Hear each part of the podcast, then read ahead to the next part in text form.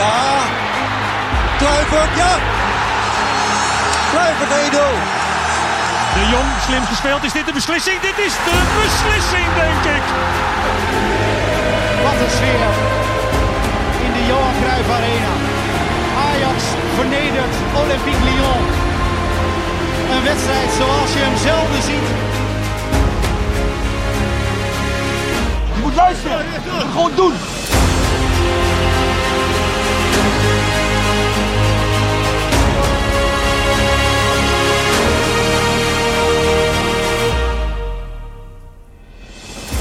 Ajaxide, welkom bij weer een uh, nieuwe podcast.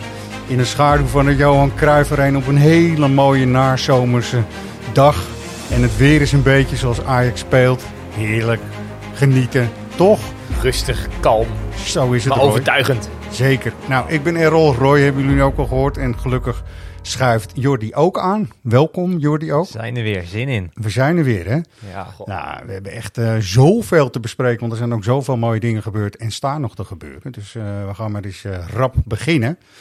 In de eerste algemene zin, wat is er verder opgevallen Roy deze week? Nou ja, buiten de doelpunten die natuurlijk als rijpe, rijpe appelen vallen. Ja. En laten we daar alsjeblieft blij mee zijn en dat koesteren en ook realiseren dat het ooit weer eens ophoudt. Maar ja, zolang het duurt, dat toch enorm van te genieten. Is er ook echt wel een ergernis aan de gang. Ja. En, nou ja, ik weet niet of jullie er als supportersvereniging over uitspreken. Maar het, het wordt nu toch wel, het loopt wel echt wel een beetje uit de hand qua het bier gooien, het veld betreden, noem maar op. Ik ben heel erg van uh, voetbalculture, uh, ja. absoluut. En uh, er mag best iets. En in een voetbalstadion gebeuren er nou helemaal andere dingen dan op straat. Ja. Tolerantie, of tolerantie is wel echt wel, hè, ja. hoeft allemaal niet zo zoals in een kerk te zijn. Maar dit slaat nergens op. En nou, ik begin me ook wel een beetje zorgen te maken over hoe lang kunnen wij nog met bier op, op schoot of in de hand gewoon naar een wedstrijd gaan kijken. En ja. Dat we klopt wel, ja. een beetje voorzichtig zijn dat op een gegeven moment mensen niet gaan ingrijpen en zeggen, nou, er is geen, geen drank meer op de tribune toegestaan. Nee. Daar, Het is ook een hele hype geworden. Hè? Voorheen, uh, weet je, als er eens een doelpunt viel en er vloog eens een, een biertje weg, hoorde je niemand wat zeggen. Maar tegenwoordig lijkt Ja. het meer uh, een traditie dat er gewoon volle bekers over het, de andere supporters heen Precies. gegooid moeten Ja, ja, en natuurlijk, hè, je zag, ik zag wat beelden voorbij komen vanuit, eh, volgens mij was het de Adelaarshorst, waar de, die vorige week dan scoorde. En dan ontploft het. En dat- bij dat ontploffen ho- hoort het er niet helemaal bij. Maar is het in het moment wel Ja. gaaf dat je ook al bij bier in de lucht ziet vliegen. Mensen totaal eh, idioot en gek worden. Ja, tot daar aan toe vind ik dat... eh, Mag ik natuurlijk niet hardop zeggen, maar eh, Nee, moet, moet, dat kunnen en is dat, is dat wel logisch en is dat iets van Ja. alle tijden. Maar eh, zomaar bier smijten en het veld oprennen en al dat, dat soort gekkigheid. Ja, woensdag, hè? Woensdag was dat Ja. bij Groningen-Vitesse. ja. Nou ja, bij PSV eh, was het natuurlijk al eh na het doelpunt van eh, die, die 0-4 Ja. ehm, van onze vrienden uit Rotterdam. Maar goed, eh, het lijkt inderdaad een beetje een trend. En natuurlijk zal het te maken hebben dat mensen natuurlijk heel lang het gevoel hebben gezeten, eh, ge- ge- hebben gehad, sorry, eh, eh, op slot gezeten te hebben eh, en niet naar een voetbalstadion te, Ja. Maar je, je hebt wel gelijk, maar ik, je vroeg je net ook al van wat vinden wij daar dan van? Nou, we Mhm. hebben ook wel uh, Herjon, een collega van mij, ook uh, in een, een, blog gewoon duidelijk gezegd dat het gewoon moeimakers zijn mensen die gewoon het bier niet opdrinken, maar naar beneden flikkeren. Ja, en dit is gewoon zo, dus dat vinden we ook, weet je.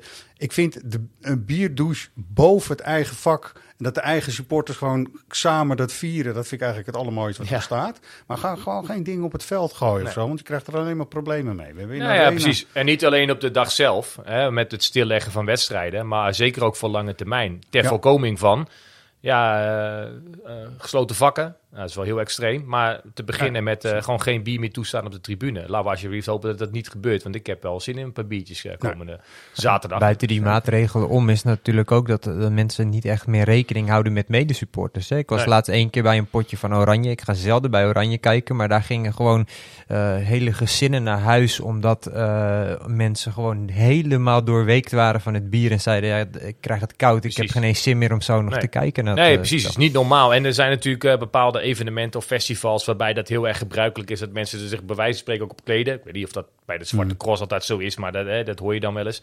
Hoort erbij. Een, een concert van normaal Ja. vinden we het allemaal heel erg Ja. tof. Hoe abnormaal het ook is. Ja. Maar da- dan ben je erop voorbereid. Maar inderdaad, wat jij zegt, Jordi, je hebt ook gewoon eh, oudere mensen, gezinnen en zo, die daar eh, helemaal niet op zitten te wachten. En ehm, ja, laten we ons eh, alsjeblieft goed gaan gedragen als Ajax zijn. Het voorbeeld, eh, het goede voorbeeld eh, geven. En Ja, eh, lekker uit je plaat gaan. Zo maar hou je bier lekker in je... Juist. Ja, Jordi, eh, even iets- anders. Heb jij iets leukers? of Nou, ik, ik was vooral benieuwd of Over bier Roy, gesproken, sorry. Of, Ja. nou, of Dat Roy eh, al een fluitje heeft, heeft aangeschaft. En dan niet als een biertje eh, fluitje. Kan je ook Nee, die is ook Maar lekker, Ik heb, maar- zeggen, ik heb net een blikje opgetrokken. is geen fluitje. Maar eh, waarom, eh Jordi? Nou, omdat de eredivisie en keukenkampioen die we- divisiewedstrijden dit weekend door een supporter in gang worden gezet middels een fluitsignaal langs de lijn. Wauw, waarom heb- weet ik dat niet? Nou, en waar ben om- ik eh, zaterdag? eh? Omdat we het eigenlijk ook best wel een beetje stom ja, vinden. en een beetje apart. Het is dan een actie eh, omdat de stadions eindelijk weer vol mogen. Oftewel, dan moeten de supporters de wedstrijd maar in gang zetten. Gaaf. Nou, het is reden genoeg om een biertje het veld op te smijten. Nee, Ja, nee. Nee, maar het zijn wel inderdaad van die acties die zo'n beetje geforceerd overkomen. Ja, waar je een ja. beetje kriebels van krijgt. Ik dan, tenminste. Ja, ja, weet je, laten we inderdaad hartstikke blij zijn dat er weer publiek is. Maar inderdaad, dit geforceerde gedoe, eh Nee, het niet. is, het is een beetje alsof je opeens een, eh, een mini-auditje met de bal eh, het veld op ziet rijden. En dan Ja. moet iedereen wachten. En dan rijdt het karretje de verkeerde kant op, eh, van eh, afstand bestuurd en zo. En dan denk ik van, jeez. Aan de andere kant, ik heb er ook weer geen last van. Als die wedstrijd maar in gang wordt gezet, Ja. door wie maakt me niet zoveel Oh, uit als. Ajax. eh Nee. ze er nou Wel benieuwd hoe ze gaan loten of wie ze dan bij de ingang opeens eruit gaan Ja. halen. En eh, nou ja, dat soort dingen allemaal. Volgens mij kunnen wij het gewoon veel beter over, over dat mooie spel van Ajax gaan hebben. Ja, laten we dat Zeker. alsjeblieft doen. Zeker. Eh, eh, nog even kort, eh, Louis van Gaal. Eh, dat is natuurlijk als de podcast later wordt geluisterd dan de vrijdag eh, allemaal alweer geweest. Maar die gaat natuurlijk een hele mooie spieren voor spieren actie ondersteunen. In IJmuiden. Ja. Heb je ook meegekregen? Dat vind ik wel echt heel tof. Zeker. Ja. Nee, is heel tof. Hè. Ik bedoel, eh, Ja. naast zijn vriend Andries Jonker, Andries Jonker, heel goed. cultfiguren gesproken. Maar ook gewoon iemand op de bank, dat is een of andere winnaar, die mag gewoon ook assistent-trainer zijn. Die zit dan naast hem en dat is dan een, eh, hij noemde het een hockeyvader. Die zit daar gewoon naast en eh, hij zei van ja, brengt in ieder geval goede energie met zich mee en dat vind ik positief.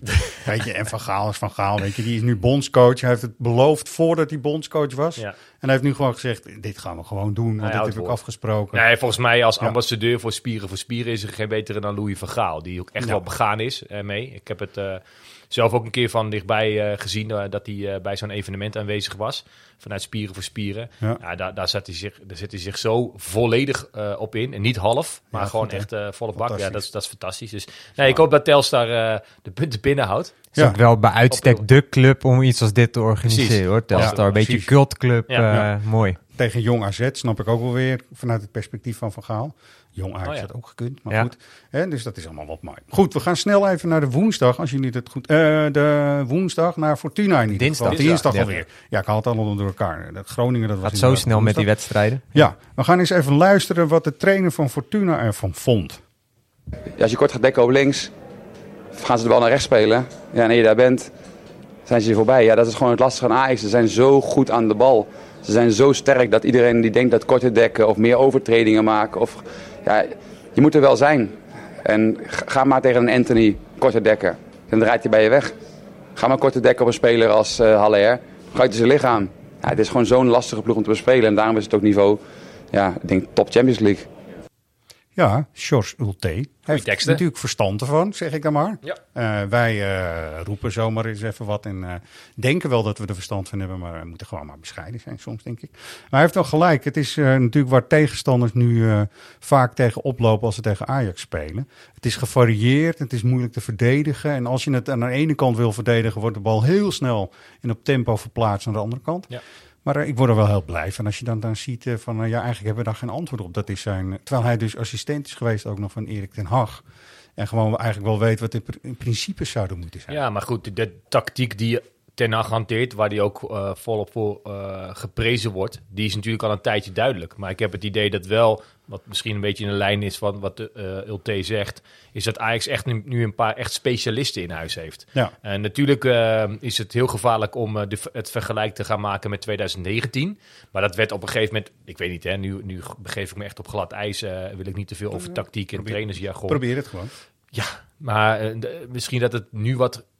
ehm, toen was het heel erg gevarieerd. Hè? Ja. Iedereen liep een beetje door elkaar. Maar op een gegeven moment werd het ook wel weer voorspelbaar. En nu heb je echt een Haller, wat gewoon echt een hele berensterke spits is, Ja. wat Ulte net zegt. En Anthony, waarbij het in- inderdaad geen reet uitmaakt, dek je hem kort, dan maakt hij een actie, gaat hij er langs. Dek je hem eh, op drie meter, dan sprint hij de keihard uit. En volgens mij heeft hij Ja. die voorbeelden allebei wel laten zien afgelopen eh, dinsdag. Ja. Ehm, En het Ja. is dus ook niet meer zo afhankelijk van per se Dusan Tadic dan, die dan op links voetbalt. Het kan over rechts is het eigenlijk nog veel gevaarlijker op Ja. sommige momenten. En dat, dat maakt een, eh, een tegenstander natuurlijk heel erg moe, zeg maar. Jij- dus je zou bijna inderdaad de vraag kunnen stellen: is Ajax beter dan 2019? Nogmaals, ik hou er niet van. Die jij vraag, geeft maar- de voorzet. Ik, ik wilde net deze opmerking gaan maken. Want ik kaartte dit toevallig vanochtend al bij Errol aan. Dat, dat, eh, we hadden natuurlijk in dat 2019 jaar dat je de exceptionele kwaliteit van een De Licht, van een De Jong, een Ziyech die natuurlijk in de vorm van zijn leven was. Alleen als je kijkt destijds naar de breedte van de selectie, dan hadden we bijvoorbeeld in Turijn, toen Masroui uitviel, dat we wel moesten terugvallen op een speler als Deli Sinkgraven. Met Ja. alle respect hoor, want hij viel hartstikke goed in toen. Nee, maar eens. dat is wel een ander kaliber speler. En als je nu kijkt naar de, de- Ik weet ook nog dat Ten Hag opmerkte na de uitschakeling tegen Tottenham van we hebben eh, David Neres wel erg gemist. Ja, nu heb je Berghuis, Anthony, Dairami, eh Neres zelf. Eh, Precies. de mogelijkheden zijn wel immens in de breedte. hè? Ja, nou ja, en dat is vaak ook het succes van clubs die, die prijzen gaan pakken. Laten we in ieder geval hopen dat dat nationaal weer gaat lukken dit jaar. Daar lijkt Ja. het in ieder geval de goede kant mee op te gaan. Maar degene die met de beste bank, en die dus het langst kan volhouden, zowel internationaal als nationaal, eh, heeft denk ik de meeste eh, kans op, eh, Ja. op succes. En dat zie je nu bij PSV natuurlijk ook gebeuren. Die volledig aan het rouleren zijn. En we verklaren die man natuurlijk terecht allemaal voor gek. We hoeven niet te veel over PSV te hebben. Maar ik denk wel dat de kwaliteit die zij het veld inbrengen, als hè, bij een paar wissels of spelers die je rust wil geven. Ja. Ehm, Ryan Thomas. Ja. Is wel even wat anders dan eh, wat degene anders, ja. die wij het veld in kunnen brengen. Komt er ook bij dat ik een 1-0 achterstand tegen Feyenoord nogal een apart moment vind om spelers rust te geven. Maar Ja, dat is, laten we eh, zo over Ajax ja, ja. hebben. Nee, Ja, laten we- precies. Ehm, even huishoudelijk. eh, collega Floris zit natuurlijk bij de persconferentie. Zeker. Bij de persco. En eh Jordi wordt geïnformeerd. Dus ik ben heel erg benieuwd of daar iets over naar binnen komt, zeg maar. Ja, we hebben een hotline die natuurlijk tegen de tijd dat de mensen deze podcast Ja, precies. luisteren misschien niet meer helemaal hot is. Ja, maar het, het nieuws op dit moment van de persconferentie is in ieder geval dat Stekelenburg er nog steeds niet bij is tegen Groningen. Ja. Dat Klaassen en Rens wel allebei weer fit zijn. Nou, laten we, laten we dus even ons richten op Davy Klaassen. Ook weer terugkijken eh, naar Fortuna, waar ik echt enorm blij ben om eh Mohamed Kudus dus dan weer te zien. En ook nog eens een keer dat eh, Steven Berghuis het heel goed doet op die middenveldpositie. dus we hebben, zeg maar, de, eh, de ijverige, dat is eh, Davy Klaassen. We hebben de, de echte, echte rasvoetballer, dat is dan wat mij betreft Berghuis, gewoon in dit geval. En we hebben talent, dat is dan Kudus. Nou ben ik heel erg benieuwd, hoe zou je nou moeten gaan kiezen wanneer je welke van deze toffe jongens moet gaan opstellen? Nou ja, de, ke- die, eh, het is natuurlijk ehm, een luxe dat Ja. je de keuze hebt. En Ja. eh, dat je, denk ik, toewerkt naar je topaffiches waarbij je je beste elf gaat opstellen. En natuurlijk, Klaassen, vind ik dan, heeft zijn sporen dermate verdiend in het verleden. Voordat hij eh, de stap naar Everton en later Werder Bremen maakte. Maar ook sinds zijn terugkeer. Er is altijd wel wat, eh, op een of andere manier misschien wat twijfel over Klaassen. eh, hoe goed hij nou echt is. Ja. Maar ja, Mr. 1-0. eh, de- Het belang wat die jongen heeft gehad al in het eerste elftal. En ook zijn ervaring die hij Ja. meeneemt. De energie die hij, en volgens mij ook de klik met Haller die hij heeft. Is Klaassen mijn nummer 1 in elk geval. Maar ik Ja, ben toch? inderdaad, net als jij, wel heel erg blij dat ook zijn positie moeiteloos opgevuld kan worden. Met de afgelopen weken Berghuis. Waarbij het me wel heel erg opvalt dat als hij speelt, dat er het spel heel erg veel over rechts gaat. Blijkbaar heeft hij toch Ja. de drang om een beetje richting die hoek te trekken.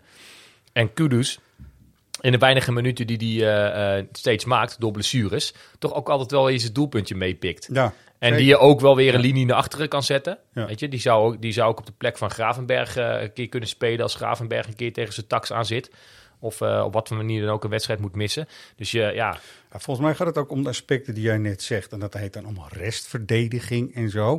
Maar volgens mij weet Klaassen inmiddels, eh, zelfs eh, hij is in leeftijd ongeveer als Berghuis, maar toch weet hij veel beter wat er bij Ajax wordt gevraagd Ja. op die positie om ook gewoon terug te komen. Dus los van het feit dat hij heel goed is om heel snel voor de goal te komen, weet hij ook, en dat is echt een enorme kwaliteit, eh, om goed terug te zijn op het moment dat dat moet. En dat weet Kudus natuurlijk eigenlijk denk ik weer niet. En dat weet Berghuis ook niet zo Nou goed. ja, en dat heeft natuurlijk ook wat te maken dat eh Klaassen dat Ajax-systeem natuurlijk al van kinds af aan eh, met de paplepel heeft ingegoten gekregen. En ook ehm, heel, of nog meer multifunctioneel is geworden op dat middenveld. Door Ja. zijn eh, jaren in het buitenland, waarbij hij meer eh, de verde- het verdedigende aspect op het middenveld moest invullen. Ja. En bij Ajax eh, mag hij lekker de, de 16 instomen. Ja. En die energie die hij daarin legt, ehm, is zeker voor wedstrijden zoals komende dinsdag tegen Besiktas, denk ik, ja, van levensbelang. Ehm, dus daar naartoe weer kijkend zeg ik Klaassen op 10. Ja. Komende morgen, Ja. zaterdag. Luisteraars, eh, misschien dat jullie pas zaterdag Groningen, luisteren. Groningen thuis. Ja, eh, Ja, dat is toch een heerlijke luxe. Dan Ja. kan je dus gewoon zeggen, nou, zullen we Kudus doen? Of zullen Ja, we toch. Berghuis? Of Ja. gaan we dan toch kijken of Ik zou persoonlijk dus op dit moment Berghuis laten staan. Ja. Ja, dat heeft nou, er gewoon ja. mee te maken dat de, de, de laatste drie wedstrijden het gewoon eh, zo goed loopt. En eh, uiteraard ben ik het helemaal met je eens dat Klaassen sporen meer dan verdiend heb. Ik ben ook fan van Klaassen. Mr. 1-0 maakt hij vaak genoeg waar. Maar ik vond het voetbal wel erg fijn om, om te zien de afgelopen potjes. Hoor. Ja, nee, dat, dat zeker. Aan de andere kant, dat gun je een Kudus ook. Dat hij net Zeker. zoals eh, Berghuis nu ehm, het krediet gaat krijgen. Nou, wat, wat Klaassen natuurlijk sowieso onmiskenbaar heeft. Maar eh, ja, eh, Kudus, als je terugkijkt naar zijn, eh, vanaf zijn debuut vorig jaar. ehm, hoe stormachtig die zich eh, in, de, in het elftal knokte. We misten hem allemaal hè, toen hij uitviel tegen Liverpool. Ja. Ehm, vaste luisteraar van de show, eh, prof Gasselig, die heeft nog lange tijd eh, elke wedstrijd ik mis Kudus Ja. geroepen. Terecht, want zo'n creatieve jongen miste je. Nou, vervolgens is hij langdurig eruit, weer geblesseerd, weer terug. Weer, eh. Ehm, je hoopt nu dat de jongen weer door speelminuten te maken en ook op die positie te komen. Ja. Net als Berghuis zijn doelpuntjes mee te pakken en net zo goed op komt te staan. Dan heb je dus drie, nou, mi- min of meer gelijkwaardige spelers met allemaal hun eigen kwaliteit. Zo is dat. Eh, Als we even een linie terug gaan kijken eh, in de verdediging. En ook even toch nog over Fortuna. Het is ook fijn dat Timber blijkbaar buikpijn had van de drie stukken fly die Per heeft, eh, die hem had uitgeserveerd. En gezegd van, eet lekker door man. Ja. Nou, dat zegt hij niet zo. Eet, eet even lekker door. Weet je? Nou ja, goed, ik ga hem niet na. Dat is eigenlijk heel slecht. Maar goed, Timber had buikklachten in ieder geval. Dat was eh bottom line wat er Ja, aan de hand was. ja. En Per vult het dan in. En de kritiek die er dan is, eh, jij bent ook daar geweest, eh Jordi, in Fortuna, Zeker. is dat Per natuurlijk misschien te veel alleen maar een verdediger is. Hoe, eh, hoe heb je dat gezien tijdens die wedstrijd? Tegen Fortuna is me dat eh, wat minder opgevallen, maar dat is misschien ook niet de goede graadmeter, want eh, tegen Ja. Fortuna heb je wat meer ruimte ook om te voetballen natuurlijk. Ja. Eh, ik, Per schoof zelf aan na de wedstrijd in de Ja, persconferentie en de- die zei ook van, ik heb een beetje pech gehad, de hele voorbereiding eigenlijk bijna alles gespeeld, raakte tegen Leeds United de eerste helft geblesseerd. Tweeënhalve week aan de kant. En ja, Timber die ontwikkelt zich natuurlijk gewoon komeetachtig. Doet het daarna weer heel goed. En dan moet, zoals Ten Hag zei, dan moet je weer even achter in de rij aansluiten. En in Ja. dat opzicht zit het, eh, zit het voor Schuurs niet mee. Nee. Eh, maar de jongen is dan ook wel realistisch genoeg om gewoon eh, zelf te zeggen van... eh, ja, ik, ik heb gewoon een, een jongen voor mij die het ook waanzinnig doet. En we gaan zoveel wedstrijden spelen dat mijn kans Ja. toch wel gaat komen. Nou hebben we heel veel supporters, ook van een lid van de supportersvereniging in het zuiden van het land. Dus even in de woorden van Per, dan is dat ook vertaald voor hun, ja?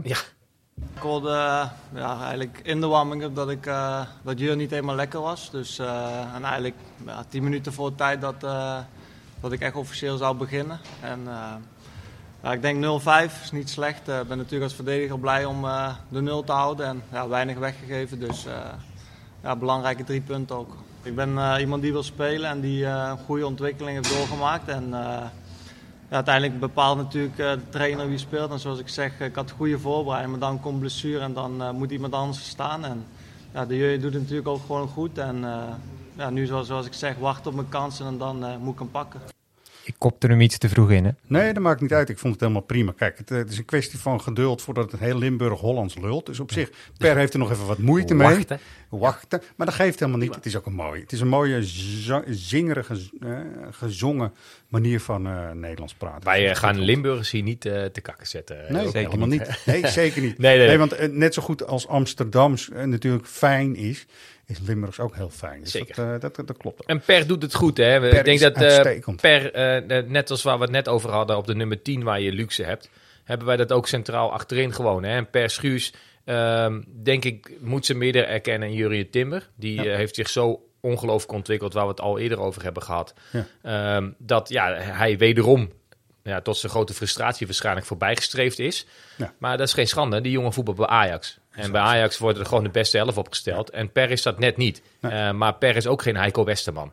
Nee. Weet je, daar, is hij, daar is hij echt wel beter Ja. in. En, en eh, laten we dat ook vooral als een luxe zien. Dat op het moment dat inderdaad, zoals Timber nu bijkruipt... of eh, hij voelt zich een beetje misselijk. Doen we het wel, doen we het niet. Nou. Dit is een beetje wat ik net aankaartte van die breedte van de selectie. Dat je daar echt wel eh, keuzemogelijkheden hebt op veel posities. Hoor. Ja. Eigenlijk is volgens mij alleen de linksback is iets minder eh, ruim bezet met eh, Nico en Daly die daar dan misschien uit Ja. de, de voeten kan. Ja, en de spits. En de spits. kan ook Ja. Eh, en de, de, de Haller, hè, laten we hopen dat hij heel lang Ja. fit blijft. Want eh, ook nu zie je ook gewoon deze wedstrijden weer eh, ja, het belang van, van een echt target man. En ik denk dat. Danilo, eh, weet je, ook een prima spits. Maar ik denk dat dat wel echt een flinke stap terug is. Ten opzichte van het verschil tussen in dit geval eh eh, Timber of Schuurs. Nou, om even gelijk in te haken dan vanuit Ja. de persconferentie. Want eh, die volg ik nog steeds met een schuin oog. We hadden het net natuurlijk over alles Precies. wat heel goed gaat. Eh Ten Hag had ook een puntje van kritiek. Of tenminste, het ging niet eens een puntje van kritiek. Het gaat over het zelfbewustzijn zijn van Ryan Gravenberg. Dat hij beseft dat hij af en toe na een snelle voorsprong te nonchalant wordt. Eh, waarover Ten Hag zegt, Ryan is zich daarvan bewust. Dat moet dus echt beter. Hij moet de stap maken naar het internationaal topvoetbal. Het gemakzuchtige, dat, eh, dat zit soms een beetje in het, in het DNA van Ajax. En dat moet er eigenlijk al vanuit de opleiding uitgebannen worden. Eh, en de routiniers in de huidige ploeg, eh, ja, die proberen de jongeren daarin een beetje te coachen en aan te sturen. Dat zijn grofweg de woorden van Ten Hag. En dat is dus een puntje waar dus nog progressie geboekt kan worden als ik de trainer zo hoor. Dat Ajax ideale voetbalschool is voor dit soort jongens. Voor de, hè, deze jongen die al op zijn zestiende volgens mij zijn debuut mocht maken, waar we allemaal wat twijfels bij hadden. Inmiddels denk ik 19 is. Vaste basisspeler. Nou, Maar er, er nog niet. Weet je, stel dat eh, Gravenberg eh, komende winter een transfer maakt naar een grote Europese topclub. Waar ik Ajax eigenlijk ook toe reken. Nou, we dat er even zo der. Nee, maar goed, dan kom je anders in de kleedkamer binnen. Dan wanneer je gewoon je spoor hebt verdiend. Vaste international bent. Elke minuut speelt. eh, ook internationaal en in het nationale elftal. Ehm, en inderdaad, in de tussentijd, dat besef wat, wat topvoetbal, eh, eh, of mensen, wat je nodig hebt in topvoetbal om, eh, om te slagen, eh, dat dat besef er steeds meer ingeslepen wordt. En Ja. ja. wat voor betere coach dan Ten Hag kan je dan hebben? En wat voor betere moeder kan Rijn hebben dan die we vorige week ook hebben gehoord. Ja. Kijk, moeders hebben altijd gelijk. En die vroeg zich af wanneer het kwartje zou vallen. Die valt nu wel. En dat moet dan even doorrollen de juiste kant op. Zeg maar. Maar is dit, ik, ik, ik geef je bijna op een briefje dat dit de hele carrière van Gravenberg eh, hem gaat achtervolgen. Het Ja, heeft ook ja, een beetje met zijn, eh, met zijn voorkomen te maken. Ja. Eh, waarbij hè, bijvoorbeeld Neres, hè, die oogt altijd lui omdat hij een soort van hè, ogenopslag heeft. Waardoor je denkt dat hij altijd in slaap kan vallen. Dat Ja, en dat heeft Gravenberg misschien ook een beetje, een beetje flegmatiek ogend. Maar volgens mij is hij dat helemaal niet. Nee, Ehm, 100%. maar Hij is gewoon nog wat jeugdig en zal gewoon ook de hele focus, de hele wedstrijd lang gewoon ook moeten leren. En dan gaat het volgens mij. Juist daarom denk ik dat, dat we ook moeten oppassen dat spelers niet altijd direct nadat ze hun debuut hebben gemaakt eigenlijk te overhyped worden. Hè. Als je vorig jaar las je al in bijna, bijna wekelijks in de krant over megatalent Gravenberg en eh naar wat voor clubs die misschien allemaal straks wel niet toe kan. de nieuwe Laat hem, eh, la- ja, laat, hem, laat hem lekker rustig even bij Ajax eh, nog bouwen. En volgens mij als je hier een paar keer kampioen bent geworden, onbetwiste basisspeler bent, wat jij net zegt, dan kom je heel anders binnen in het ja, buitenland. ja, kom als grote meneer binnen. Ja. Dat is het ook. Nou goed, Groningen eh, eh, komt op bezoek.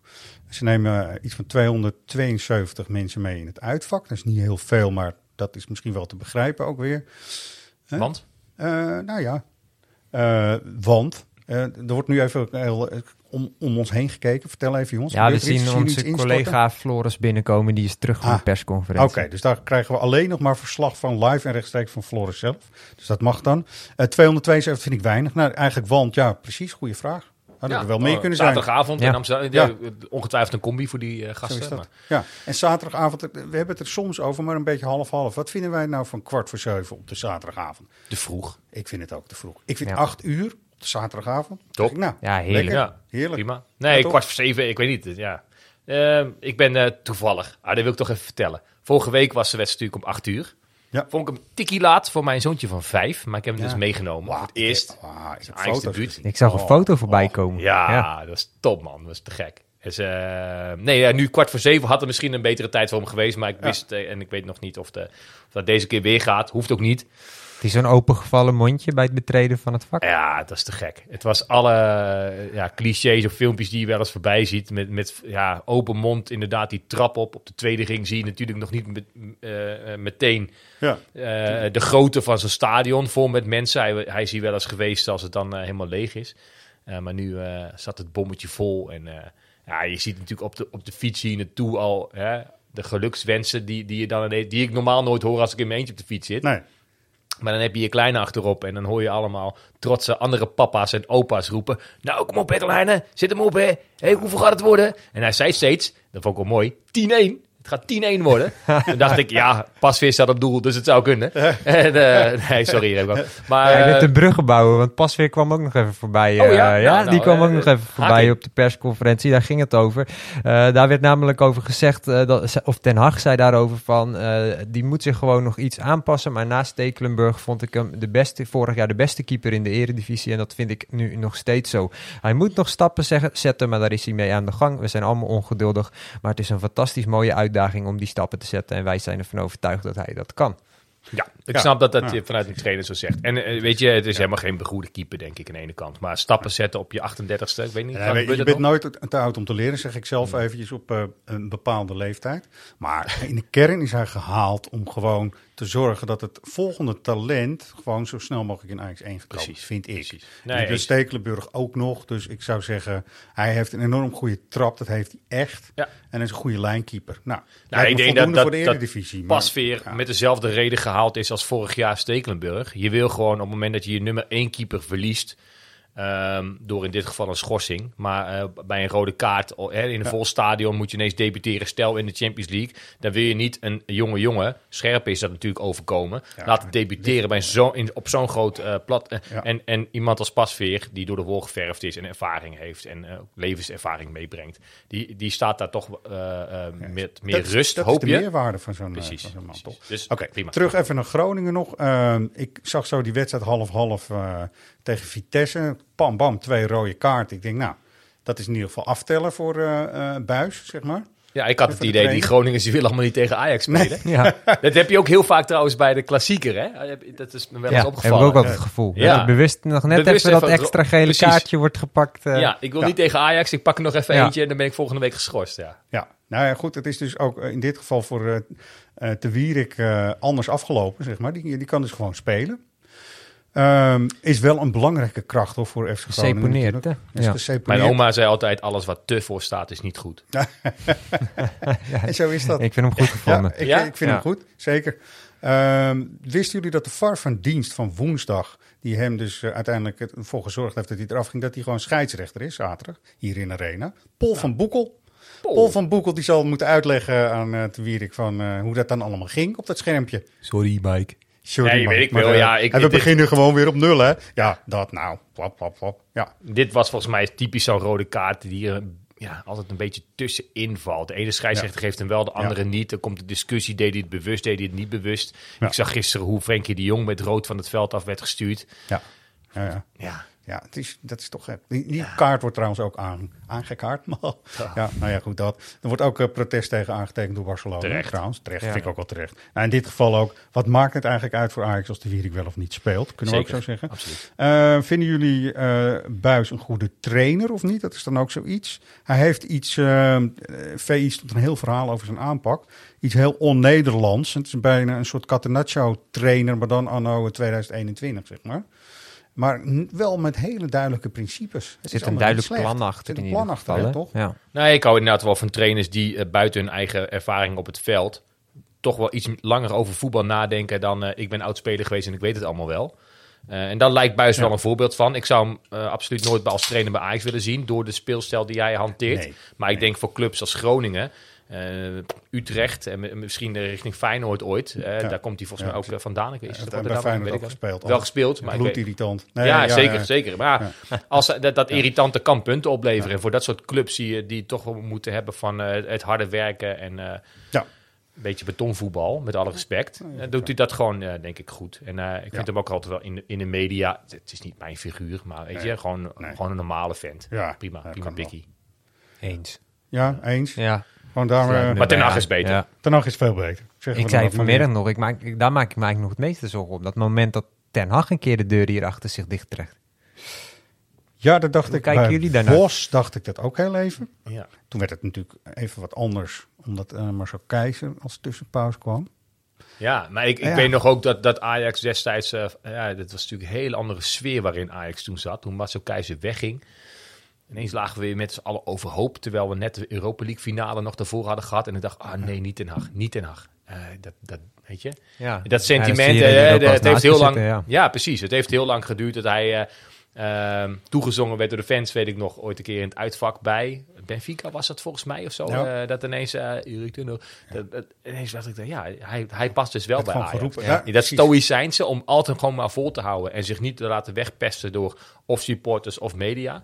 Dat, eh, dat is wel heel fijn eh, aan, eh, aan deze Nou, ik vond dat ook bijvoorbeeld als je Fortuna uit dan kijkt. Ehm, hij stuurt daar eigenlijk dezelfde elf op per schuurs na dan, want hij moest Timber vervangen. Maar dezelfde elf het veld in die ook Europees tegen Sporting eh, speelde. Ja. En dan geef je onbewust toch even een signaaltje mee af van jongens, we nemen deze wedstrijd serieus. En dan op het moment dat je 2, 3, 4, 0 voor staat, dan kan je door gaan wisselen, Ja, jongens precies. rust gaan gunnen. Maar ik vond dat een goed signaal. Karakteristieke man, man met een plan. En dat is gewoon goed en hij heeft gewoon visie. En hij vindt ook dat er nog steeds, eh, dat noemt hij dan ruimte naar boven of zo, zoiets. Er is eh, ruimte voor verbetering. En dat, eh, dat is er ook wel, alhoewel, en dat is mijn gevoel toch een beetje. Zitten we nu op een bepaalde piek? Eh, gaat dat dan nog, ook nog verder? Wat is jullie idee? Nou ja, hij heeft zelf- te vroeg hè, met de piek. Dat Ja. is een beetje de vraag, vind ik. dat ligt eraan. Als, als, als het klopt wat hij zei na de Champions League loting, we moeten in november, december top zijn. Nou, Ja. dan staan ons nog hele mooie Ja, weken toch? te wachten. Ja. Ja, als het nog beter wordt dan dit, weet Ja. je wel. Het, het, het, ja, het kan natuurlijk een beetje zand in de ogen strooien, doordat ook tegenstand niet al te best is. Ja. Ehm, en met alle respect voor Cambuur en Fortuna. Maar dat zijn natuurlijk de clubs die uiteindelijk onderaan gaan bungelen.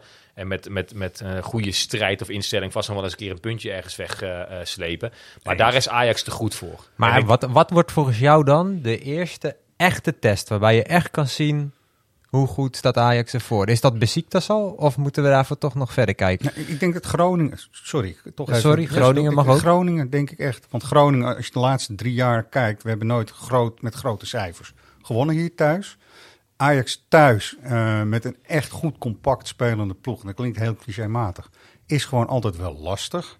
Misschien niet voor dit Ajax, maar dat is dus de eerste grote test. Ja. Want Groningen en Besiktas, we gaan het zo inderdaad over Besiktas hebben, zitten heel veel vergelijkbare dingen in in het team. In, in de selectie van spelers, in de aanpak en, en al dat soort zaken. Dus het, eh, ik denk dat Groningen, voor mij is dat wel de eerste test hoe om te gaan in de arena met een heel compact team. Ja, het wordt geen 9-0, Nee. maar wel 7-0. Kom op, man. Dat is mooi.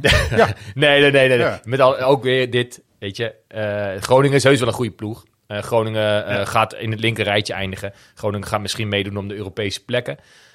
Maar we zijn op dit moment in een vorm waarbij je niet in je boek mag doen voor, voor Ik Groningen. heb ook een beetje dat gevoel dat, die wel, dat, dat, dat, dat je die gewoon wel oké gaat winnen. Dat dat niet een...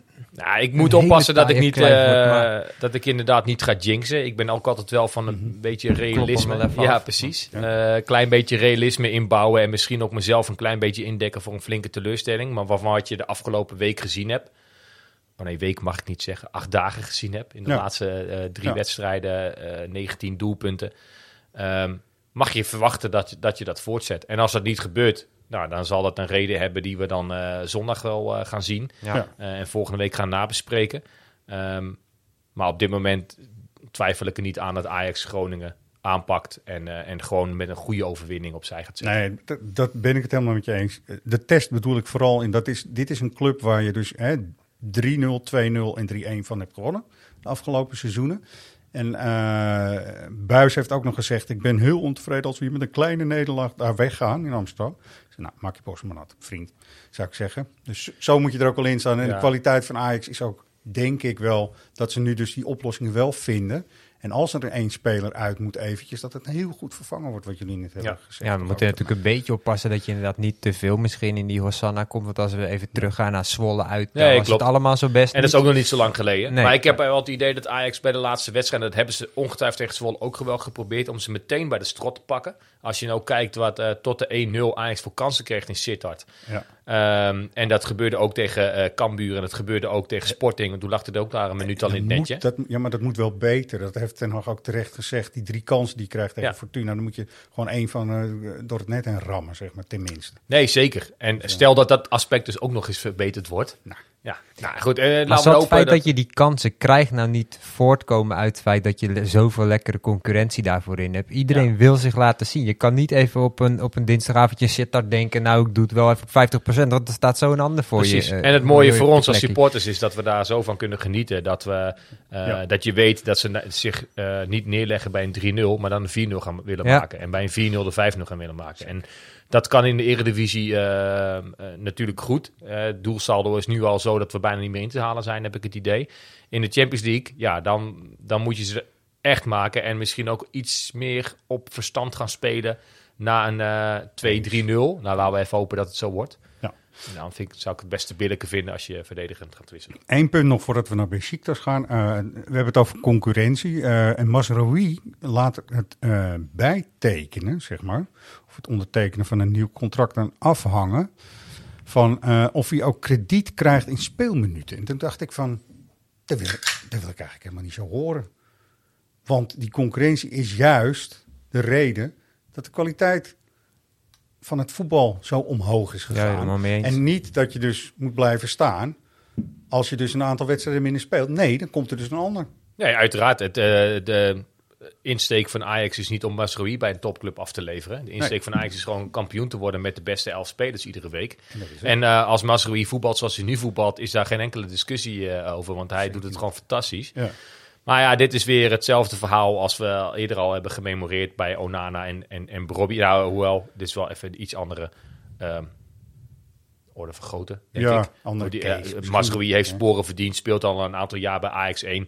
Natuurlijk snap ik wel dat die jongen een keer wil ruiken aan het buitenland. En als hij die kans krijgt dan, eh, en, en, ah, en het goede bedrag wordt neergelegd, nou, dan is hij misschien wel een keertje eh, weg. Dat is the way of life bij Ajax. Zo is dat. En daar Ja. moeten we ook allemaal niet heel erg moeilijk over doen. Had Als je niet bijtekent, prima, jongen. Heel veel succes bij je volgende club. Wat ik in die Maar hoop- situatie Mazraoui wel apart vind, is dat in die eerste view, interviews had je heel erg het idee van, nou, die gaat bijtekenen als een kwestie van een paar dagen, misschien weken. En in de laatste interviews die hij gaf, kreeg ik steeds meer het idee van, ik heb het idee dat het eerder verder weg is geraakt, die contractverlenging, dan dat het dichterbij is gekomen. En dat heeft denk ik vooral te maken met zijn overstap van zaakwaarnemer. Ja, dat doe je dat niet voor denk ik niks. En eh, nogmaals, het is zijn goed recht. Laten we die jongen, vind ik, zolang hij een Ajax-shirt aan heeft, vooral blijven steunen. En hopen dat hij de vorm vasthoudt die hij nu heeft. Dan komt er een, waarschijnlijk een hele mooie club op zijn pad. En als Ajax daar een goed bedrag voor krijgt, nogmaals, dan is hij weg. En dan gaan we met Divine Range verder op rechtsback. En dan, eh, Zo, maar dat is lekker, hè? Dat Ja. je dan gewoon de volgende alweer klaar hebt staan. precies. precies. Ja. Ja, dat is altijd, eh, hoort eigenlijk altijd zo te zijn, toch?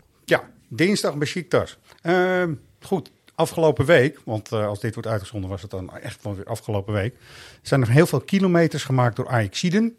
We hadden weer een kaartenjacht en het werd, eh, om het zo maar te zeggen, in Ten Hag's eh, eh, woordenboek goed aangenomen, zeg maar. En ehm, even een, een kort fragmentje eerst. Wie ga je meenemen? Eh, nou ja, wij zijn met een vriendengroep en waarvan er twee een seizoenskaart hebben. Dus die hebben al kaarten en dan blijven er eigenlijk twee over die eh, lid zijn van de sportsvereniging. Dus we gaan eh, lekker met z'n zessen. Nou, nu is dit Ferry. En Ferry heeft gewonnen in Noordwijk. Ferry Tetero. Hartstikke gefeliciteerd, man. Ik eh, snapte de telling van hem niet zo heel erg. Want ze had het over twee en dan weer Twee vier. en twee ze gaan is uiteindelijk zes met in z'n zessen. Noordwijk. Ja. Oh ja, Ja. dat is Ja. dan... nou, dat kan zomaar. Nee, of Ferry, Ja, goed. Ja, man. maar Ferry, weet je, allemaal toffe mensen die ook anderen, want dat vond ik het mooiste, die te laat kwamen, of anderen kwamen te laat, die gunnen dan toch de winnaar, die ze dan zagen stralen met zo'n bordje, zo, met zo'n eh, eh, SV Ajax kaartenjacht bordje. Die zagen ze dan glunderen en die zeiden, nou, gefeliciteerd man, en echt allemaal sportief, weet je wel. Tof. Geen eh, auto's in puien geramd of dingen. Nee, of, dit hebben jullie of- weer prachtig aangepakt. Eh, Ja, jullie eh, werken natuurlijk bij de sportsvereniging. En volgens mij zijn jullie allebei het land in geweest voor die kaartenjacht. Ja, en ik denk, om daar nog kort uitleg. Volgens mij, jullie gaan het land in. En dan geven jullie wat hints weg op, op Twitter of Social media. Klopt, ja. En dan moeten mensen de plek vinden waar jullie staan. En dan hebben jullie daar een een voucher. Ja. Een check. Voucher, ja. Ja, het is eigenlijk een hele mooie check. En de, de mensen krijgen een kaart op de wedstrijddag. Jij was in Almere, hè? Ik was in Almere, mijn Ja, hometown. Ja, zeker. Ja, Bob Marley-straat. Bob, Bob Marley-straat, ja. Ik dacht, die gaat heel snel geraden worden. Ik denk op het moment dat mensen die eerste hint hebben, Almere... Ik denk, dan zijn er altijd mensen die aan de hand van dat derde shirt denken... ik gok gewoon op die Bob Marley-straat. Maar dat bleek niet het geval. Ik heb er Nee, nog hè? best wel lang gestaan... Ja. totdat uiteindelijk een oplettende ja, bewoner van de bewuste straat... ineens door had dat kaartenjacht aanwezig was in, eh, in zijn straat. Die Ja. was alleen zelf geen lid, ging vrienden in zijn. Nou, toen zag ik dat op social media inmiddels ook het juiste antwoord werd geraden. Dus toen werd de race tegen de klok. Uiteindelijk heeft die jongen die zijn vriend had ingezeind, eh, die, die was er wel als eerste. Maar eh daarachteraan, eh, vlak erachteraan nog twee eh, supporters, zoals jij het net ook aangaf, die heel sportief waren en het, eh, het goed opnamen. Dat is wel leuk, maar het was een leuke jacht. Leuke Ja, jacht. ik, ik- heel kort, die van mij. ik was naar Kruiningen of all places. Je hebt hier ook eh, buiten Nederland. Ja, precies. Het, daar eindigde Nederland. Je kon gewoon van Nederland afvallen daar. Zag ik gewoon. Op de brommer naartoe. Ik denk dat is leuk. met de ferry. Die brommer was iets zwaarder als een motor. Maar het maakte niet uit. Het was een tyfus end gewoon. Uiteindelijk kwam er toch echt één jongen. En die had geen concurrentie verder. Bij het eh, drie sterren restaurant. Nou, het was mooi. Was weer goed. het moet toch een beetje als Gaston Starreveld voelen dat je daar Ja. staat, hoor. Goedemiddag. Ja, nee, helemaal, helemaal.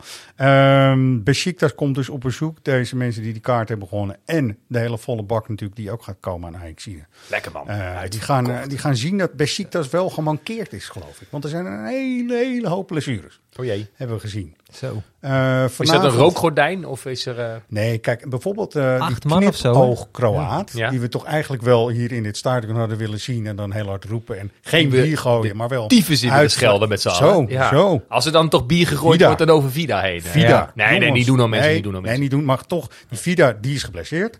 En zo zijn er nog acht of negen spelers uiteraard, uiteindelijk.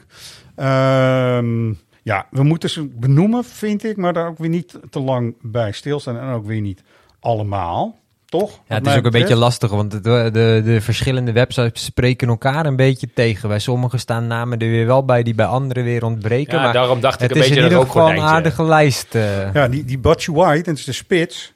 Die, die heb ik er liever niet bij. Dus dat vind ik wel fijn.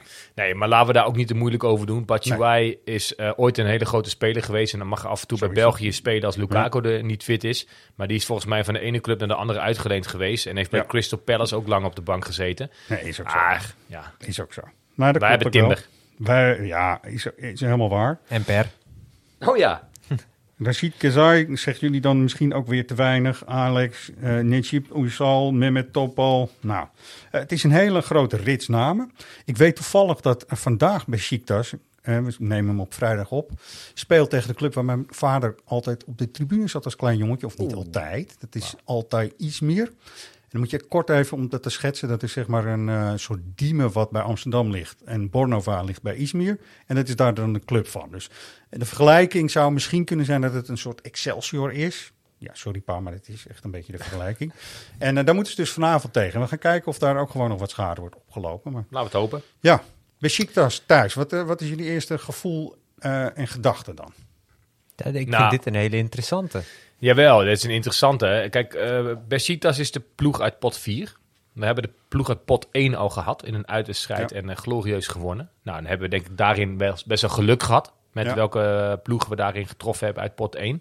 Uit pot 4 was Besiktas op voorhand niet de allermakkelijkste.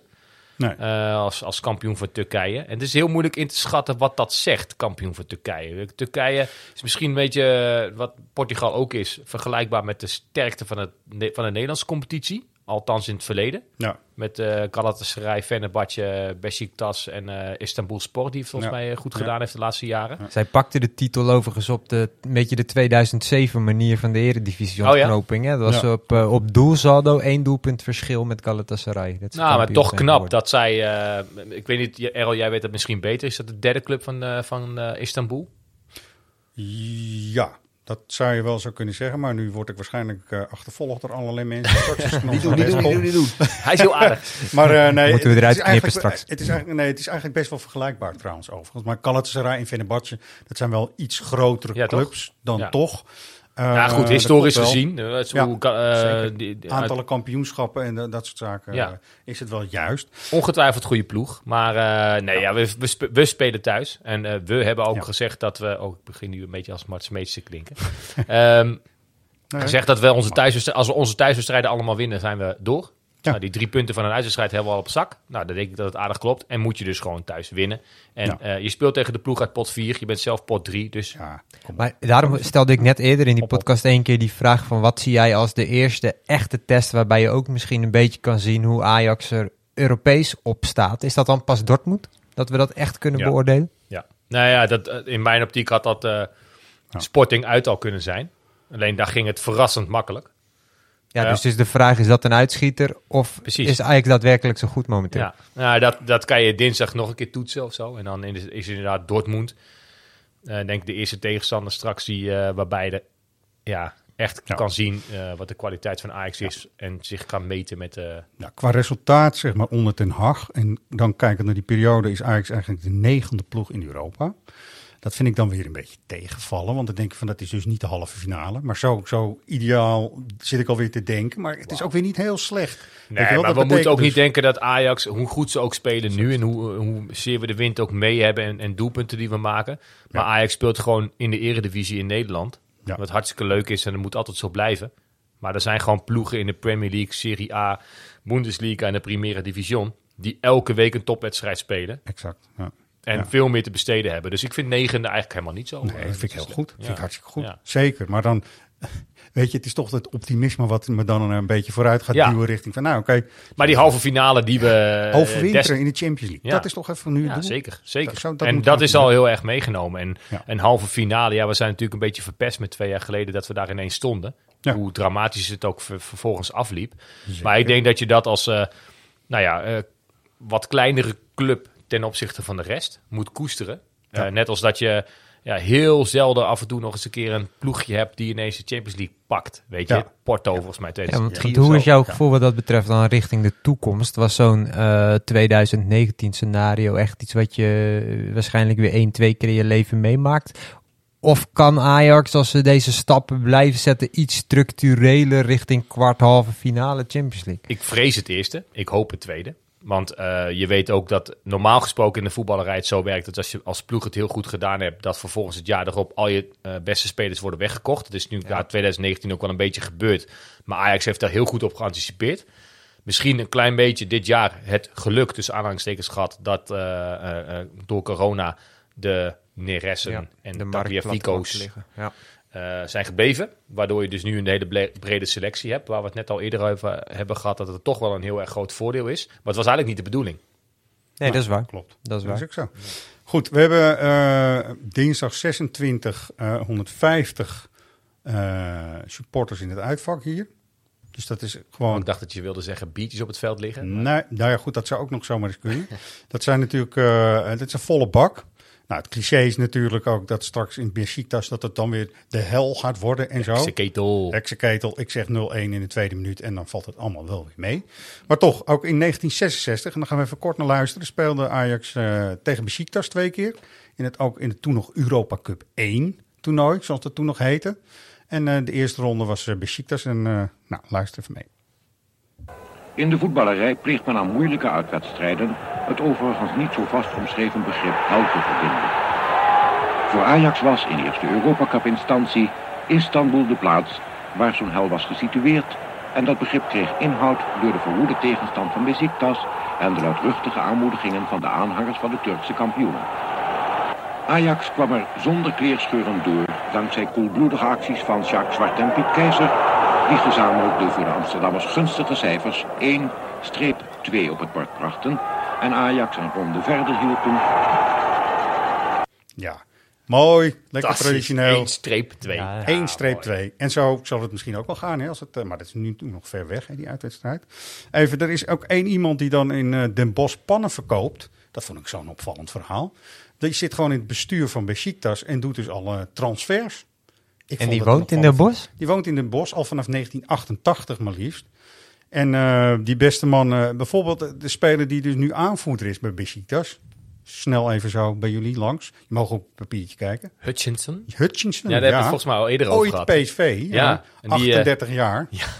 Maar goed, die transfer is dus ook door deze eh, beste man, en ik ga toch echt zijn naam zeggen, Erdal Toronugulari, is dat allemaal voor elkaar gebakken. Je zegt het als Hugo Balken bijna. Eh, Hugo Eh, Ik, zie het is nu ook echt een opvallend beeld toch dat iemand van, dus...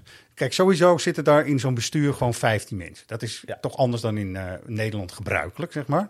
En bij Barcelona is het ook een idioot trouwens. Maar goed, 15 man. En deze man bestiert gewoon het hele transferbeleid van zo'n club. En intussen verkoopt hij pannen. En hij verkoopt pannen en daar is hij heel succesvol in. Ook vastgoed later weer. Misschien is hij daar nog En dat doet hij vanaf een zolderkamertje in Den Bosch. In Den Bosch. En eh, dat is dan toch wel opvallend. En het zal wel een hele chique zolderkamer zijn inmiddels. Maar eh, dat vind ik dan wel opvallend. Dat vind ik heel opvallend. Nou, maar goed, dan weten we dat ook. Die zal ook op de eretribune dan zitten. Want die is gewoon bestuur. Dus die zal moeten dineren met het Ajax-bestuur ook. Uit Gaat zijn eigen pan. Ja, uit zijn eigen potten en pannen, zou je ze zeggen. In de pan hakken. In de pan hakken kan ook nog, kan allemaal. Moeten we nog iets de zeggen over de spelers Ja. van Besiktas? Willen we Pjanic nog noemen? Is dat eentje die, dat is de meest ervaren namelijk op Champions League gebied. Hè? Met Barcelona natuurlijk 80 duels gespeeld. Ja. Nee, volgens mij ja, ja, goede speler hoor. Dat, dat is zo'n speler die, die ik ook best wel in Ajax-shirt had willen zien. Die heeft natuurlijk bij Barcelona niet volgens mij kunnen laten zien wat hij wat hij in huis heeft. Maar die, die kan heus wel ballen. Maar de rest, ja, ja, ik word daar niet zo heel erg bang van. Hutchinson, al eerder genoemd. Pachuai, ja. Weet je, als je in de Champions League wat wil, dan moet je van dat soort teams winnen. Dat vind ik ook. En eh dan zien we volgende week wel eh, Ja. of dat eh, weer jinxen is of, of niet. Maar eh, Ja, Nee, sowieso weer iets om over na te praten. sowieso. sowieso. Dat doen we altijd. En Over napraten dan gesproken. Eh, vandaag hebben we ook een berichtje live gebracht over het derde shirt.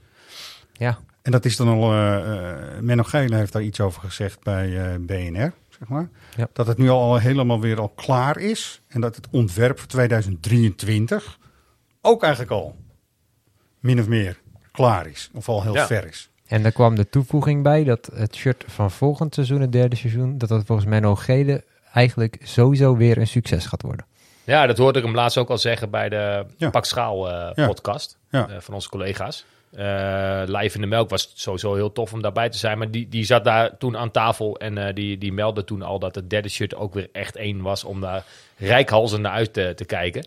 Dus ja, de mensen op, eh, op Twitter die zullen zo rond de feestdagen, dan on- ontstaat meestal hoe, hoe gaat het shirt eruit zien. Uit shirt, het Ja. derde shirt. Ja. Dan nou ja, gaan ze ongetwijfeld de hele wereld afstruinen naar mogelijke ontwerpen. Zeker. Ja, laten we ook eerlijk wezen, dat is ook een heel mooi iets van dat supporters zijn. Hè? Ik kan me nog herinneren toen ik wat kleiner was, dat Ajax Netwerk nog helemaal hip was. En daar gingen mensen Oh op ja. dat forum altijd al hun ontwerpen van shirts delen. Ja, en En dat, dat had helemaal niks met de realiteit te maken, maar wat was het leuk om te zien waar mensen hun inspiratie vandaan Ja, en toch vond ik altijd, sowieso vind ik nog steeds, het thuisshirt is het aller, allermooist. En daar verrassen ze gelukkig nooit Eens. mee. Het is gewoon wit, rood, wit. En eh, dat is het, ja, Ja. is en blijft het wil mooiste. ik ook terugzien. Zeker. Ja. Wat me toch even bekruipt, maar misschien ben ik nu wel even te negatief voor dit hele mooie gevoel wat we nu hebben. Ik vind ook dat Gele zich dan even zorgen moet maken over dat dan gaat met die hele kaartverkoop. Ik bedoel, dit is allemaal mooi, dit is succes. Maar weet je, eh, is het ontwerp voor de ICT-structuur ook al klaar voor 2023? Even hard gezegd, maar er hebben echt, ook onze collega's hebben gewoon heel veel vragen moeten beantwoorden van mensen. Ze zagen dit niet en dat. Dus dit, dit wil ik ook wel even meegeven. En dan gaan we ook ons vanuit de supportersvereniging echt hard voor maken richting Ajax. Van kom op. En wat wij kunnen helpen, willen we willen alles aan doen om ook te helpen. Ja. Maar dit is echt... Want heeft Ajax nou vanaf dit seizoen een nieuwe ticketpartij die Ja. dat nu inricht? Ja. En ik, kunnen we dat dan afschieten als... Dat is geen... Sorry hoor, maar is, is, is dat dan... eh, is daar nog aan te werken om dat beter te maken? Ja, Hebben we het moet- gevoel? dat Of moet moeten wel, we weer... Dat moet wel, want eh, er zijn echt mensen die weer een kaart niet zagen of niet konden afrekenen. Er werd zelfs eh, geroepen op Twitter en zo van ja, kunnen leden van de supportersvereniging eens een keer kaarten kopen? Doen ze het niet. Nou, ik weet zeker als het systeem goed was geweest, was het heel snel uitverkocht. Ja. Want mensen willen er heel graag naartoe. Dat is Ik ben dan zo benieuwd inderdaad waar dat dan aan ligt. Is dat een technisch iets? Is dat de manier Ja. waarop de website is vraag. ingericht? Of is dat de complexiteit van de kaartverkoop waar we mee te maken hebben? Met eigen stoelen, met mensen die bepaalde rechten hebben, met mogelijk nog de UEFA die, die, die tickets kan claimen. Ik heb geen Nee. idee. Een beetje kijk naar de vragen van afgelopen week. Heb ik heel erg het idee dat het te maken heeft met dat mensen meerdere mailadressen ooit hebben gebruikt eh, voor lidmaatschappen. En dat bij de overzetting van het systeem daar problemen zijn ontstaan. Waardoor mensen met lidnummers of met mailadressen inloggen die niet corresponderen met lidnummers. En daar gaat heel veel mis. Ja, ik, eh, ik heb het idee, en bij ons gaat ook niet alles vlekkeloos. Helemaal niet, zeker niet. Eh, maar dit systeem is in het begin van het seizoen heel, heel, heel snel ingevoerd zonder het goed te kunnen testen. En dan loop je, omdat het seizoen gaat beginnen en het gaat beginnen, Ja. daar kun je verder niks aan doen, loopt heel erg achter de feiten aan. Dat moeten ze repareren. En ik weet ook 100% zeker, al de mensen bij Ajax, al die, die hebben er ook verschrikkelijk de ziekte in. En Menno Gele natuurlijk al helemaal. Voorop, ja. Want die wordt ook steeds genoemd, wordt ook steeds genoemd. En ik ben ervan overtuigd dat ze er alles aan zullen gaan doen. Maar ook als dat nu zeg maar ook zo succesvol wordt als het shirt, zeg maar. Dan zijn we met z'n allen zijn we helemaal. We helemaal, moeten toch altijd wel ja. iets te zeiken Ja, blijven, toch? nee, dat is ook we wel. kunnen ook Ja. zeggen, we gaan met z'n allen terug naar de sigarenboer om ons elkaar te halen. ook Heeft ook doen. wel iets. Ja, nostalgisch. Ja, Ja, ja. is wel nostalgisch. Ik vind nu ook, als ik kijk naar hoe het zou moeten werken, uitstekend. Dat is echt zo. Ja. Je kunt je kaart heel makkelijk delen. Ja. Ja. Je moet wel een account aanmaken en die app gebruiken. Maar verder is het echt super Volgens gemakkelijk. mij is ook het enige punt vooral die kinderziektes. Want als het Ja, werkt, heb het. je echt een topsysteem. volgens Zeker. mij. En wat, precies wat jij zegt, ik heb dat zelf ook al ervaren met een mailadres die ik eigenlijk bij 9, eh, 9 van de 10 eh, momenten gebruik eh, om tickets aan te schaffen voor wat dan ook, voor concertkaarten of voor weet ik veel, een paar sneakers die ik graag wil. Ja. Ehm, maar bij Ajax heb ik dus ooit inderdaad in het verleden via een ander account van mijn toenmalige werk een account aangemaakt en daar komen dus die tickets op binnen.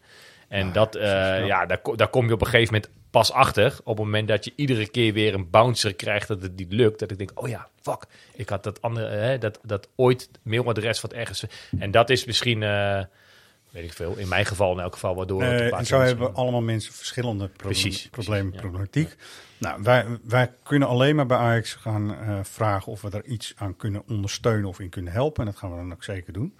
Dus, eh, maar goed, weet je, het belangrijkste is eigenlijk dat er eh, bij Groningen zijn er volgens mij ook nog wel kaartjes. Maar goed, het is dan te laat misschien voor heel veel mensen.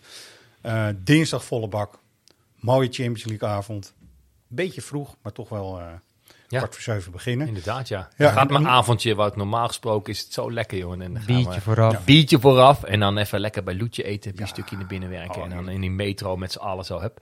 Top. Nu eh, is Loetje wel heel vroeg. eh. Ja, dat is een beetje Ja. te rap. hè? En jouw agenda zit echt vol. Als ik dit even moet checken, dan Ja. ga je dus de zaterdagavond ben jij eh, druk. Hier. Zeker, ja. ja, Dan ja, ga je op de maandagavond ook nog naar Barhout. Zeker. En nu hebben we Barhout. Bier gooien als ik 100 niet keer. win. Zo, Potverdomme. moet je ook doen. Nee, ja, ik, Nee, eh, toch? ik, Ja. ik, ik zag inderdaad in jullie kaartenjacht ook nog een hele mooie hoofdprijs vandaag eh, voorbij komen. Dat is En eh, dat zouden ze eens moeten doen voor degene die tweede worden bij de pubquiz. Ja. Ik wilde net vragen of de zilveren beker alweer klaar stond voor Roy. Ja, Curaçao heeft echt, eh, dat is ook de, mouw, de sponsor op de mouw, Curaçao. Die had er echt een schitterende reis voor twee naar eh, Curaçao beschikbaar gesteld. Curaçao, moeten we nog niet noemen? Voor kaartenjacht nog Ja. even, hè, voor de duidelijkheid. Dat is niet bij de... Dat Nee joh, dat is te gek. klopt. Dat is mooi Maar, ja, Jullie doen mooie dingen Ja, voor, de- voor de mensen. Dat klopt ook. Maar inderdaad, eh, maandag eh Barhout. Dus ehm, ja, we, wij, wij gaan uiteraard weer voor plek 2. Zo is dat. Team Ehm, Zoete Melk. Oh nee, jullie heten anders hè? Jakubu. Jacob. Beter. Als eerbetoon Tuurlijk. aan Vind ik mooi. aan de Ghanese krijger. Schitterend. We zijn erbij. En, eh, dus dat zat inderdaad op de agenda op maandag. En dan dinsdag natuurlijk Ajax uh, Besiktas. Ja. Echt vol agenda voor de, onze Roy. Ja, Ja. ja, mooi man. Oké, en kijk, er zijn weer Ajax Kids Tours, eh, lieve mensen. En dat is nu omdat we samen met ABN AMRO... in het begin van de podcast werd het al genoemd... je moet ook een goede bank hebben. Nou goed, ABN AMRO is een goede bank. Oh, ja, ik gooi hem er toch maar even in. Eén keer ga ik het zeggen, Ajax Kids Tours powered by ABN AMRO. In de zin van, ABN AMRO maakt het mogelijk dat we veel meer van deze tours in het land kunnen doen... Dat vinden we echt heel erg tof. Hè? Kids Tours natuurlijk bij uh, mooie amateurclubs kun je voetballen en trainen als een, uh, als een soort kleine Ajaxiet, zeggen we altijd maar. Er zijn er drie uh, op komst, daar kun je ook al voor inschrijven. Eentje in Almere, dat moet je kennen, Jordi. Forza Almere. Zeker, dat is, op de hoek. Ze hebben daar wel mooie namen voor voetbalclubs, hoor. Hey. Ja, hè? Forza Almere, Almere City. Vroeger was het Ja. Omni World. Ja, Ja, daarvoor was het trouwens Zwarte Schapen. Dat was Ja, wel een mooi. Eigenlijk vind ik dat een hele Ja, hè, Flevoland, Argonaut, als we nog verder teruggaan Flevoland. in de tijd. Ah, ja. Mooi man.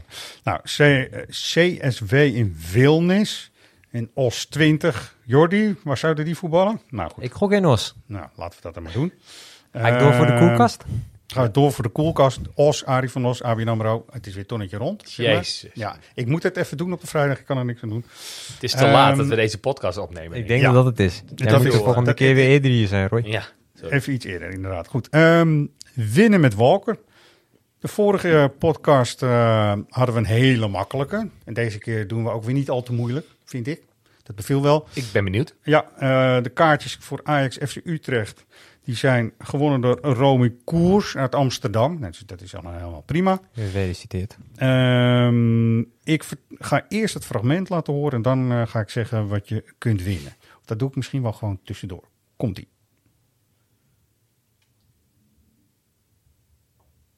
Waarom doe ik dat niet? Omdat ik even moet kijken onder welke knop het zit. Komt-ie. Jong, paas op Bergkamp is goed. Een lop, een lop, een goal. Oh, oh, oh, oh, oh, wat is hij mooi. Wat is hij mooi. Houdroep. Witsche. Arvelatse. Liedmanen, Arvelatse weer. Liedmanen, blind schuift mee in. Ja, Ja, ik vind het sowieso al een lijstje spelers die voorbij komt in Ja, dit heerlijk fragment. toch? Ja, hè? Mijn god, Liedmanen, Loudroep, Arvelatse, Ja, Danny Blind. En En- Wietje, wie, Wietje, Wietse. Wietje ook nog. Wietse. Ja, Ja, schitterend toch? Eh, ik ga hem nog één keer zo laten horen. Eh, eerst zeg ik even, wat kunnen we dan winnen? Santos heeft een schitterend boek gemaakt. Wie? Eh, Santos? Santos? Santos. Made in Europe. De 250 spelers waar we van houden. Vrij vertaald, zeg ik maar even zo. Schitterende fotografie. Mooi beeldmateriaal. Hele fijne tekstjes. is een mooi gebonden boek. Dit is het boek.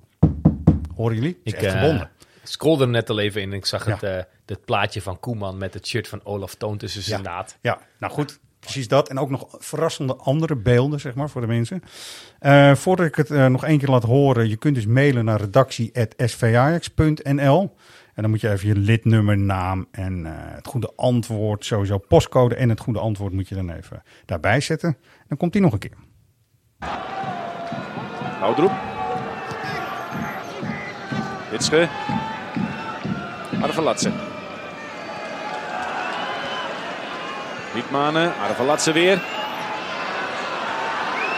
Liedmanen, blind schuift mee in. Ja. Hmm. Nou, hij is toch niet zo makkelijk, zie ik alweer. Ik moet hier even over nadenken. Na de, dat je het, het, het rek-knopje hebt uitgedrukt, eh, Echel. Ga jij eh, iets roepen, hè? Ja. Ja. Eh, we geven eigenlijk al heel veel weg. Meer wil ik er niet over zeggen. Oké. Dat is wat we doen. Dat is Succes, wat we doen. dames en heren. Succes, dames en heren. Zeker. Ehm Jordi. Ja. Eh, Floris is dan alweer een tijdje teruggekomen. Had hij nog verder nieuws? Heeft hij nog jij Volgens mij waren dit eh, de grootste bijzonderheden. kroeg, eh, Pasveer, eh, Gravenberg en eh, ja, wie er weer bij zijn. Dus fijn dat, eh, vooral fijn dat Rensje en Klaassen terug zijn bij de wedstrijdselectie. Ja, Ja. dat is zeker Klaassen, waar. doe rustig aan. We hebben Ja, je dinsdag harder precies. nodig dan eh Ja. morgen, denk ik. Misschien even 20 minuten gewoon even meedoen. Even Precies. voor het gevoel. En dan weer. Ja. Gaat hij spelen, denk je, tegen, tegen Besiktas, Klaassen? Tegen Besiktas, Hoop ja. ik, hoop als hij nu, nu fit is, Ja. Ja. en je zal morgen nog een beetje rustig gaan sparen, ja, dan moet je hem tegen Besiktas opstellen. Dus je denkt dat, hij, dat Ten Hag in ieder geval hem weer de voorkeur boven Berghuis gaat geven? Ja, Dat denk ik. Ja, Gaan En waarom niet? ja toch? Zeker. Zeker. En jij bent, eh Jordi, eh Groningen zit je ook. Ben je aan het werk en aan de slag? Zeker. Dus mensen kunnen Besiktas daar eh, dingen ook. van zien. En eh, Roy, succes met die komende dagen, man. Je hebt het echt Dankjewel. heel erg druk. Een gek huis. Ja, wat echt Ja. een gek huis. Heb jij eigenlijk tegen je zoontje gezegd dat hij nog niet te veel moet wennen aan die uitslag? Nee, heb ik zeker gezegd. En ik zeg, als je dat wel doet, gooi ik bier over je heen. Nee, nee, nee. eh, nee ehm, ja, hij zei dus 10-1 op de fiets. Het werd eh, 9-0. En inderdaad zei ik op de terugweg, toen papa klein was. Er zijn tijden geweest. Precies, was het allemaal niet zo eh, rooskleurig en eh, in de jaren 80, eh, man, man, man. Maar ehm, ja, het was gaaf, man. En eh, ik denk dat iedere papa die dit luistert, eh, dat kan beamen. Een van de, van de, de wedstrijden die ik zelf nog met mijn vader heb bezocht toen ik klein was, die mij tot op de dag van vandaag is bijgebleven, dat was Ajax-Sparta 9-0 in 2001. Dus Ook 9-0. ik denk zomaar dat dit Ah, voor jou zo net zo'n ervaring kan zijn, eh, die, waar die over eh, 20, 30 jaar nog over praten. Ouders, papa's, mama's met kleine kinderen van een jaar of 5, 6, koester dit Ajax. Zo, 100 procent. En dat geldt voor iedereen, maar ik denk dat wij als volwassenen Ja. daar iets ook eh, ons, eh, onszelf eh, eh, daarin, tenminste dat besef wat meer hebben. Ja, klopt. Dat dat inderdaad zomaar weer voorbij kan zijn allemaal. Eh, maar goed, ah, dit Ajax man. Nou, mensen, Genieten. op naar de zaterdag, op naar dinsdag. Thanks mannen. Jo.